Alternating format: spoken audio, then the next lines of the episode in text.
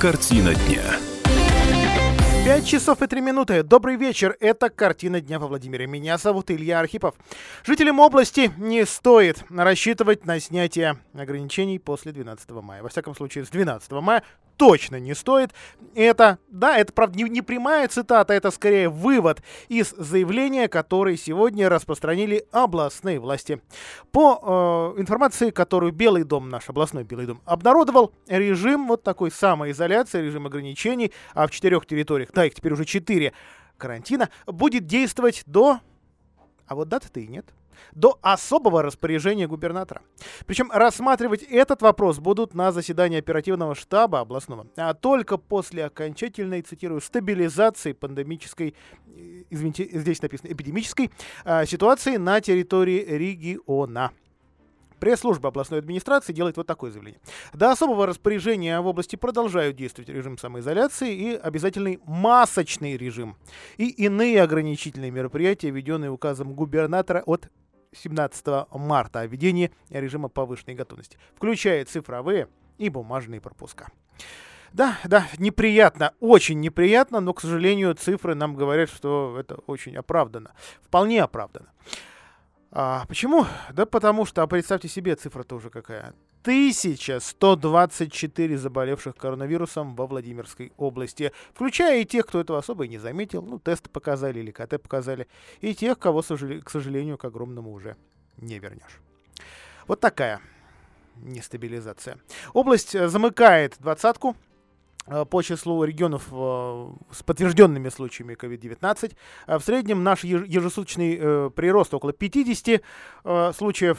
По дню сегодняшнему, если уж вдаваться в конкретные цифры, это 45 новых случаев, 15 в Ковровском районе, 12 в Александровском, 9 во Владимире, 3 в Муромском, 3 в Суздальском, да-да-да, растет теперь Суздаль. Э, два в Гусь-Хрустальном и один в Собинском районе. Территория наиболее подверженная. А давайте вот посмотрим на крайние. А, ну, это, скажем так, на самую зараженную и самую незараженную. Петушинский район 265 случаев, включая смертельные. Селивановский район один. Ну и Владимир, поскольку вещаем мы в основном в городе, в 184 случая COVID-19 из э, документа, о котором я сейчас говорю, в общем-то, не следует какой-то конкретной, опять же, даты и да и объяснения, что такое стабилизация ситуации, когда она может наступить, когда не может. Ну, в общем, к сожалению, действительно сложная история, но все-таки все-таки есть оговорка, все-таки есть дата, дающая какую-то надежду. Проект плана стабилизации экономики области формируется, заявляет наш Белый дом, и представлен этот план будет после 14 мая. После 14. Ну, в общем, любое число, конечно, после 14 мая. Можно рассматривать хоть 1 декабря. Ну, но, к сожалению, да, давайте, давайте, наверное, без шуток, потому что, ну, все слишком серьезно. А, первоочередные мероприятия по поводу планового Извините, по поводу вы, вы, вывода на плановый режим работы основных отраслей экономики области, разрабатываемый в соответствии с прочими президента, предусматривает поэтапное отраслевое расширение перечня предприятий, которым будет разрешено работать, сообщает оперативный штаб Анализируется ситуация эпидемическая в каждом муниципальном образовании с учетом, соответственно, этого разрабатываются и меры по выводу экономики на какой-то понятный э, график э, режима. А, что касается карантинных мероприятий, а, сюда, в этом списке добавились у нас, добавились два населенных пункта в Гусь-Хрустальном районе. Но об этом, пожалуй, а, несколько позже. В целом, в целом сейчас это у нас э, четыре территории, значит, территория Петушинского района, город Кольчугино, два поселка Золотков, Мизиновский. А, вот здесь, в общем, все, все, все очень строго. Ну, вот давайте посмотрим на, на Москву. Там мэр Собянин как раз накануне о продлении режима самоизоляции заявил, да, до, до 31 мая. У них вот конкретная дата есть. У нас, в общем, у нас, к сожалению, о такой дате сейчас говорить не приходится. Хотелось бы? Да, конечно, хотелось бы. Очень хотелось бы. Но, но пока, пока не до этого. Переносимся в Карабаново, в Карабановскую больницу. Прокуратура области сегодня подтвердила факты нарушения мер защиты в Карабановской э, больнице. Об этой истории мы рассказывали накануне. И все-таки, все-таки э, есть э, какая-то Ну, ну не, не, не могу сказать, что аб, абсолютно правота, скажем, на стороне пострадавшей. Ну, или той, той стороны, которая себя назвала пострадавшей. Все-таки э, в чем-то итоге служебной проверки разошлись, со словами медсестры Ольги Авинниковой, э, которая получила химические ожоги лица. Подробности у старшего помощника руководителя региональной прокуратуры Виктории Турковой. Виктория, приветствую вас в нашем эфире. Добрый вечер, Илья. Что же показала проверка все-таки? Я знаю, что э, силовые структуры уже с 5 числа истории за занимались. Вот, вот сегодня появились э, конкретные даты, э, извините, конкретные выводы от силовиков. А, до настоящего времени проверка до конца еще не завершена. А, частично проверку проводит Следственный комитет. А, но, тем не менее, первые результаты я ее оглашу. Были установлены факты ненадлежащего исполнения санитарно-эпидемиологического, трудового законодательства и законодательства о здравоохранении. Все нарушения, которые выявлены, они имели место Э, до объединения э, двух отделений больницы в инфекционный госпиталь. Из-за отсутствия контроля руководства департамента здравоохранения и лечебного учреждения своевременно не были произведены закупы, закупки масок и защитных костюмов – в связи с чем сотрудники были вынуждены использовать средства защиты повторно после санитарной обработки и дезинфекции. И контроля за этой обработкой со стороны э, лечебного учреждения не было. А, факт получения ожогов медсестрой после повторного использования средств защиты нашел свое подтверждение. Э, и, как я уже говорила, что данное обстоятельство сейчас э, проверяется Следственным комитетом проводится доследственная проверка на предмет совершения преступления, предусмотренного статьей 143 Уголовного кодекса Российской Федерации. Это получение травмы на производстве. Э, нарушений в питании не установлено ранее прокуратуры, э, Александровской городской прокуратуры проверялись факты по питанию пациентов в больнице, но эта проверка проводилась в феврале. В феврале были выявлены нарушения, а, там они касались просроченных продуктов, нарушений в приготовлении питания. Эти нарушения давно устранены мерами прокурорского реагирования. Внесено представление и три лица привлечены а, к административной ответственности.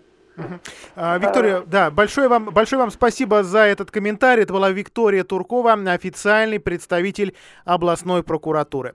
Вообще, э, действительно, в больнице ситуация серьезная. 8 апреля в терапевтическом отделении оказался первый пациент с диагнозом внебольничная пневмония. Собственно, он потом стал через э, несколько дней, 12 апреля, первым пациентом с коронавирусом.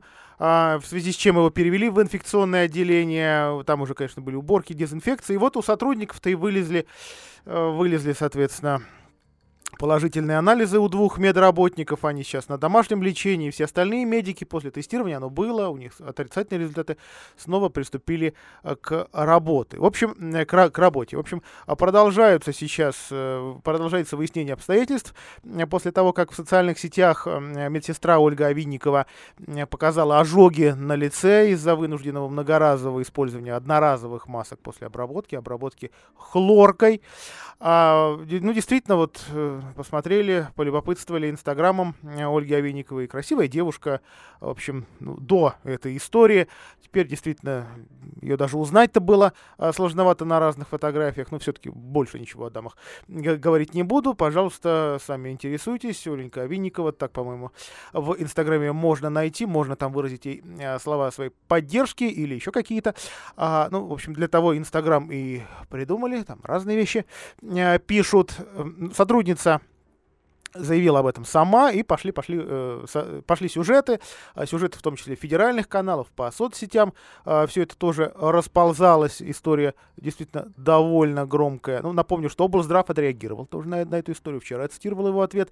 При обработке средств индивидуальной защиты, мол, хлорсодержащие средства в Караванской больнице не используются, говорит облздрав.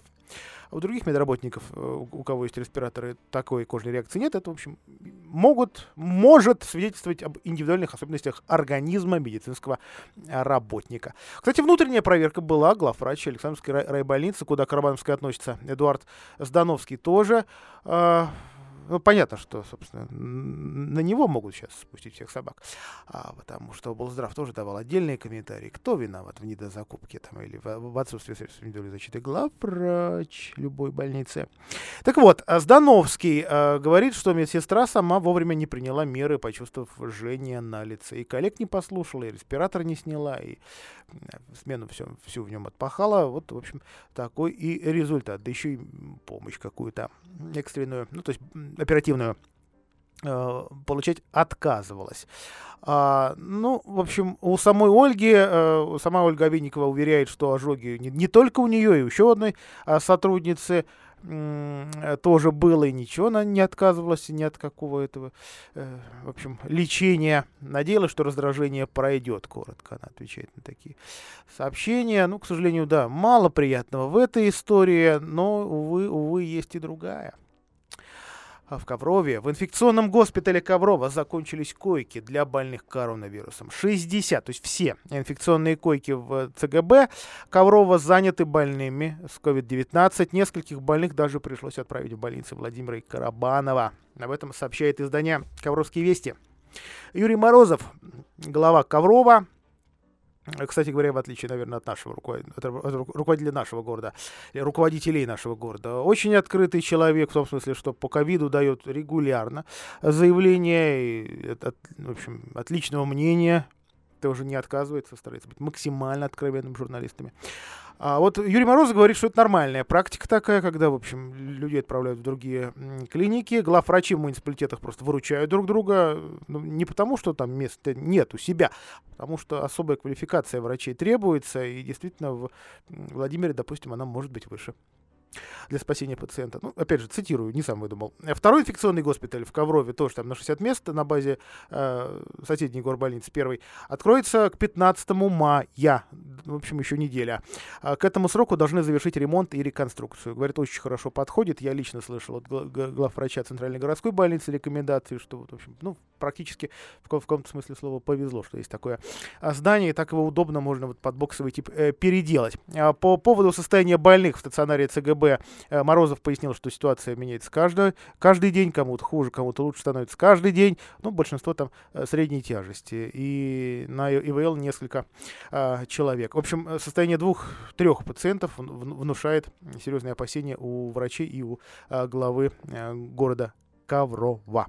Ну а дальше, дальше, куда все потянется, ну, в общем, уже тоже говорилось, что хотелось бы мэру верить, что можно будет снимать ограничения, но уже дважды обращались власти Коврова в Белый дом с просьбой карантины там установить, пока нет. Как отмечает Юрий Морозов, если третья попытка будет, вероятно, она будет поддержана, потому что ну, народ, скажем так, наплевал э, на ограничительные мероприятия. Э, местный, конечно, хотя владимирцы, наверное, еще хуже соблюдают ограничительные мероприятия, согласно вот сервису индекс самоизоляции Яндекса, это можно а, проверить. Мы прервемся на короткую рекламу. После этого расскажу о том, что, к сожалению, врачи скорой помощи оказались тоже беззащитны перед коронавирусом. Картина дня. Нарушение самоизоляции. Гулял на улице, да? Часто вот такую фразу можно найти в протоколах, а, в протоколах, которые составлены на людей, которые отошли далеко от дома, отошли без документов, а, пренебрегают режимом самоизоляции, просто э, забыли, может быть, о них. В общем, причины-то разные, а протоколов э, и таких дел все больше. За что теперь? И за, за что теперь наказывают, насколько наказывают и насколько, может быть, удивительны формулировки в протоколах, разбиралась моя коллега по комсомолке, Полина Немчинова. Полина, приветствую тебя в эфире. Итак, много ли сейчас таких дел? Можно ли сказать, что их буквально штампуют такие полузакрытые суды? Соверш... Добрый вечер, Илья. Совершенно верно. Дел таких много. Практически по нескольку десятков в каждом районе. Но причины штрафов в каждом районе разные. Например, в Меленковском районе живут самые изобретательные граждане. Э, там оштрафовали мужчину, правда, на минимальную сумму на тысячу рублей, за то, что он на спор в один трусах побежал в магазин чтобы успеть купить алкоголь до 7 вечера. Вот буквально без 27 его и задержала полиция. Ну и я так понимаю, что зафиксировала рекорд. Ну, если не рекорд скорости, то зафиксировала, что, что пари Ну, либо выиграно, либо проиграно.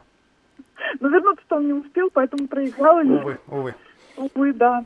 Э, есть там и другие интересные вещи. Например, Меленковец приехал в соседний поселок и попытался украсть чужие инструменты. Его задержали, но оштрафовали за нарушение режима самоизоляции. Э, в других районах много, естественно, задерживают тех, кто, несмотря на действующий режим, предпочитает выпить на природе в компании друзей. Многих останавливают за то, что они отошли от своего дома, без собаки причем, на слишком большое расстояние, например, на 200 метров. Ну, собака-то может убежать, она может убежать и на 200, и на 300. Увы, увы, это никого не останавливает. За такое нарушение стандартный штраф полторы тысячи. Но максимально высокие штрафы выписывают в Коврове. Там э, люди за то, что они решили встретиться с другом или случайно встретились, остановились поболтать, отправились на работу без справки или поехали в магазин не в ближайший, а который расположен на, через пару улиц за свежим хлебом, выписывают штрафы по 4-5 тысяч рублей. Uh-huh. В Владимире, кстати, с этим достаточно спокойно, хотя уже около двух десятков штрафов выписано, они все по тысяче рублей. В основном владимирцев наказывают за то, что они слишком далеко отошли от дома, дальше 500 метров. Итого, самые высокие штрафы сейчас накладывают в Ковровском, ну а самые веселые истории в Мельниковском районе. По-моему, еще в Коврове тоже были истории, когда задерживают, то есть, точнее, на, такие штрафы вы, выписывали бабушки, которые торгуют искусственными цветами, или мужику, который где-то провода умудрился тиснуть и начал их обжигать прямо на улице, чтобы сдать в цвет мед. Совершенно верно. Также вот в каждом районе буквально есть люди, которых штрафовали, причем обычно это, скажем так, пенсионеры – которые вышли пройтись вокруг своего дома или прогуляться на улице. Им выписывают минимальный штраф по 1000 рублей, но тем не менее. А вот э, в Камешковском районе горожанина наказали за то, что он по просьбе своей пожилой соседки пошел снять ей деньги в банкомате. Он отошел слишком далеко от дома и тоже ему придется заплатить штраф. Полторы тысячи рублей. Спасибо большое. Полина Немчинова была на прямой связи с нашей студией самыми свежими историями о штрафах э, на жителей Владимирской области за нарушение самоизоляции во Владимире, на, например. Оштрафовано только во Фрунзенском районе 16 человек. Без веской причины находились вдали от дома. Ну, тут, в общем, ничего оригинального, простите, не нашли в этих протоколах. Тысяча рублей больше 500 метров отошли от дома без веских а, оснований. Вот теперь вернемся к истории медиков, которые первые встали на борьбу с коронавирусом и страдают. Сразу 16 врачей Владимирской 100, скорой помощи, Владимирской, подчеркиваю, заразились. Один из них в группе риска, переведен в стационар инфекционного госпиталя в шестерку в Юрьевце. Двое человек выздоровели, остальные реабилитацию проходят амбулаторно. 13 медиков лечатся на дому, сообщает сейчас обл. Здрав. Вообще у нас и так немного персонала на нашей станции скорой помощи. Многократно мы уже со- сообщали, что действительно не хватает э, персонала. Вот последние, только в самые последние дни власти стали уверять, что сейчас с этим все в порядке. Но, к сожалению, вызовы скорой, вот подчеркиваю, да, что очень-очень дол- долго приходится сейчас ждать. А, бригаду, к сожалению, очень много вызовов. А, вот конкретных цифр на день сегодняшний не назову, но, увы, увы, увы, вот, в общем, все, все, все, все печально. В числе больниц, где у нас ковид, это тоже уже довольно а, много. А, что касается больницы э, скорой помощи, то есть Красного, Красного Креста, где тоже была история, да. Городская больница работает в прежнем режиме, отмечает облздрав вследствие э, чего принят ряд, извините, вследствие вот того случая ряд медработников на больничном. Из-за этого возникают определенные сложности. Вот такая короткая э, цитата о том, что в общем, действительно выпали из обоймы эти сотрудники и, и возникли, возникли проблемы. Проблемы есть, ну, определенные, скорее, больше финансовые. В онкодиспансере, а, ну, ну, понятно, что так огромные очереди, это одно из немногочисленных медицинских учреждений области и государственных, и частных, которое сейчас вообще работает. Говорю с огромной скорбью об этом. Э, Владимирские онкологи лечат пациентов э, от, от рака и в обычном режиме якобы, но оказание коммерческих услуг, а такие и есть в перечне э, онкодиспансера, они приостановлены, чтобы поток пациентов элементарно снизить. Ну, ну очень, слишком много людей. Правда, правда очень много. А, а, да, си, да, сейчас люди для, для профилактики, ну, как-то пошла волна пропагандистская, хоро, в, хорошем смысле слова. Да, давайте, про, проверяйтесь, мало ли чего. На ранней стадии же лучше выявлять. А, в конце концов, так можно спастись. Да? И вот, вот, вот сейчас, к, сожалению, вот такие обследования без направлений для профилактики, просто чтобы в, в общей очередь не стоять, вот они а, приостановлены. Операции, операции идут сотнями. Ограничения по платным услугам ввели до 12 мая. Пока. Короткая реклама на радио «Комсомольская правда». В 17.33 мы продолжим. Картина дня. Это прямой эфир Владимирской комсомолки. Картина дня у микрофона Илья Архипов. И вот, вот новый карантин в двух территориях э, Гусь-Хрустального района. Вроде бы глушь, да, Мизиновский, Золоткова, места э, памятные, потому что Александр Александрович Солженицын там работал. А, ну, это для тех, кто, в общем, знаком с историей нашей литературы. А вот карантин, карантин, он неприятен не только для местных жителей здесь, а, но и еще и потому, что через эту территорию идут дороги в дачные поселки, да и вообще в другие жилые населенные пункты, а значит, а значит, у жителей серьезные а, проблемы там появятся. Въезд и выезд из этих поселков ограничен уже с полуночи для всех, кроме работников экстренных служб и а, сферы жизнеобеспечения, общественного транспорта. Для местных жителей, если прописка, конечно, есть. А, и сотрудников организаций при предъявлении соответствующих документов. А, у въезжающих на блокпосту проверяют температуру бесконтактно. Сообщают медикам, если признаки заболевания, если, если они есть.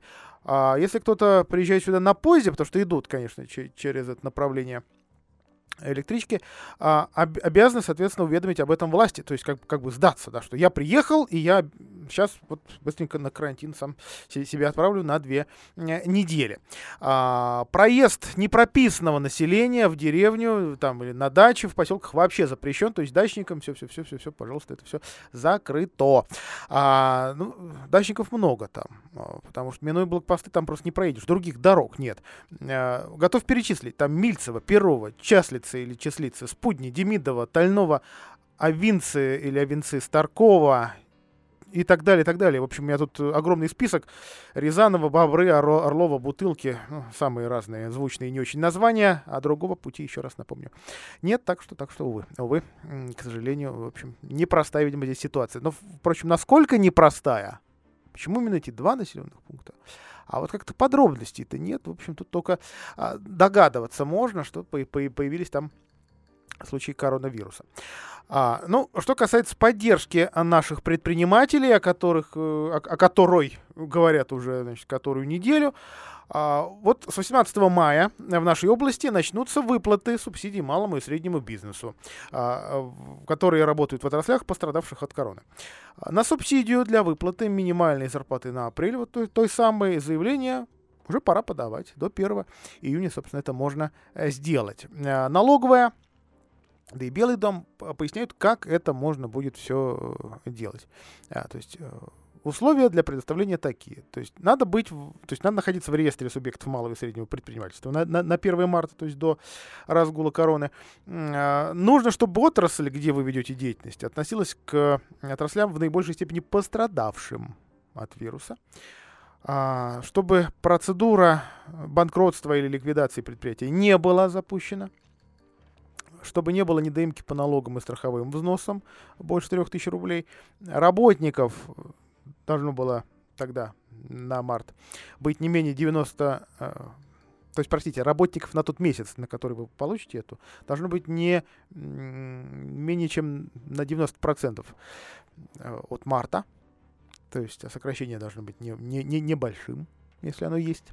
Ну и заявление, конечно, по форме. Все это можно тоже а, с официальных сайтов э, скачать и направить. Размер субсидии минимальный. Размер оплаты труда на, на 1 января, об этом многие уже говорили, 12 130 рублей. Для ИПшников, у кого своих работников вообще нет, пожалуйста, величина минимального размера оплаты труда. Но, к сожалению, ИПшникам-то вот, вот, вот таким, у кого нет работников, и да, да и тем, у кого есть работники, на, вот на себя-то, в общем, у них хуже всего ситуация. А при том, что Владимирская область, она на 32 месте в России по поддержке бизнеса, такое, знаете, не очень знаковое, может быть, место. Рейтинг представил э, Институт уполномоченных в России, э, наш ом, бизнес-омбудсмен э, новая Алла Матюшкина. Пакет мер в нашем регионе принятый оценивает довольно высоко. Несколько подробнее о них и о новых предложениях в четвертом блоке нашей программы в рубрике «Лица власти». Ну, я процитирую Аллу Матюшкину. «Налоговые послабления станут серьезным действием, серьезным действительным инструментом поддержки предпринимательства. Это будет консолидированное, взвешенное решение всех уровней власти и общественных институтов». А, ну, такой антикризисный кредитный продукт у нас разработан. Это займы на два года по ставке от 1%, в, ну, в зависимости от того, какая сфера деятельности, какие зарплаты у работников и сколько вы рабочих мест сохранили. Ну, там еще лизинговые есть истории. Область планирует, э, зам губернатора Александр Ремига сообщил, область планирует наращивать темпы поддержки, объемы а, преференций для бизнеса. А, ну, давайте от бизнеса к другой поддержке, которую нам окажут, окажет э, Рязанский мед. До конца июня в Ковровскую больницу, с которой вспышка-то пошла у нас, первая самая, да, первый случай именно оттуда, вот туда десант медицинский э, будет направлен в общем, из соседнего региона, то есть не очень-то далеко. 12 мая, после праздников, как раз во вторник, четыре э, врача-ординатора начнут оказывать э, помощь как раз пациентам с коронавирусом из э, города Коврова. А, ну, действительно, в Коврове на, на сегодняшнее утро 121 официально подтвержденный диагноз COVID-19.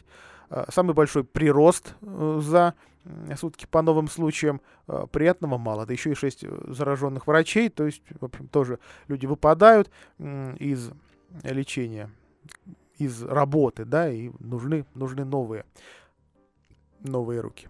Как поддержать тех, кто борется с короной? Доплаты бригадам скорой помощи из бюджета. 12 миллионов 300 тысяч э, с марта выделяется. Региональная надбавка врачам скорой, ну, в общем, рассказал о том, что действительно они, 16 человек а, тоже подве- оказались подвержены заразе. 10 тысяч рублей добавят людям. Об этом сегодня губернатор на своих страницах в соцсетях а, сообщил. А, доплаты в 10 тысяч с мая, напомню, еще раз будут установлены. Э, процитирую губернатора. В среду на встрече с коллективом Ковровской станции скорой помощи я пообещал э, с мая ввести региональные доплаты врачам и среднему медперсоналу выездных бригад скорой.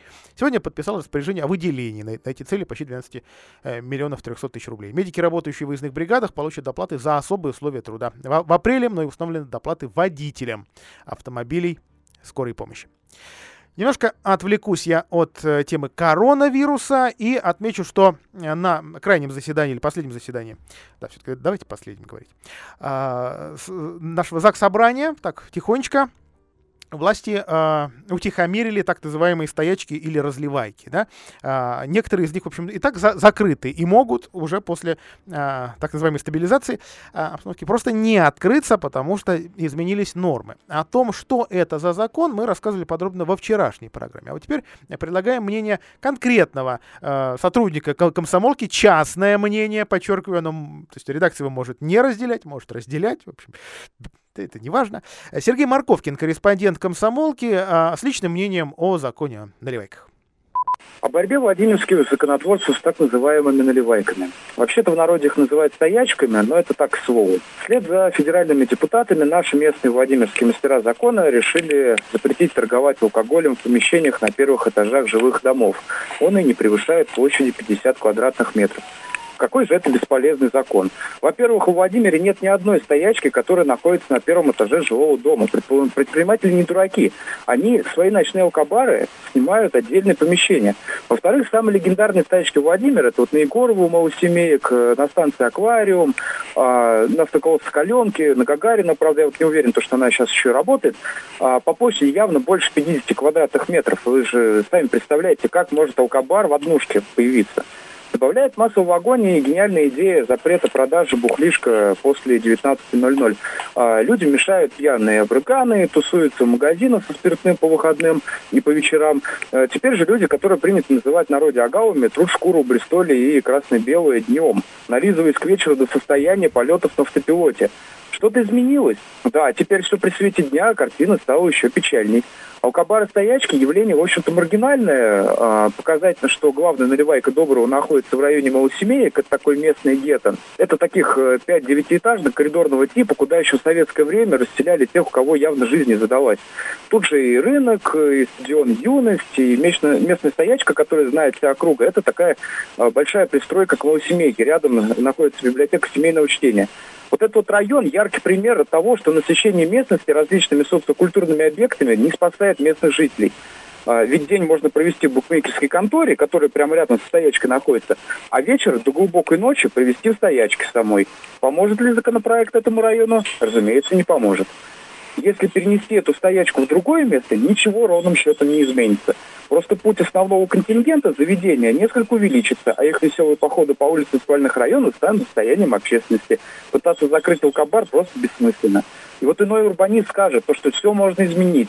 Надо поработать над средой обитания. Есть же прекрасные примеры столиц Колумбии, Боготы, Парижа.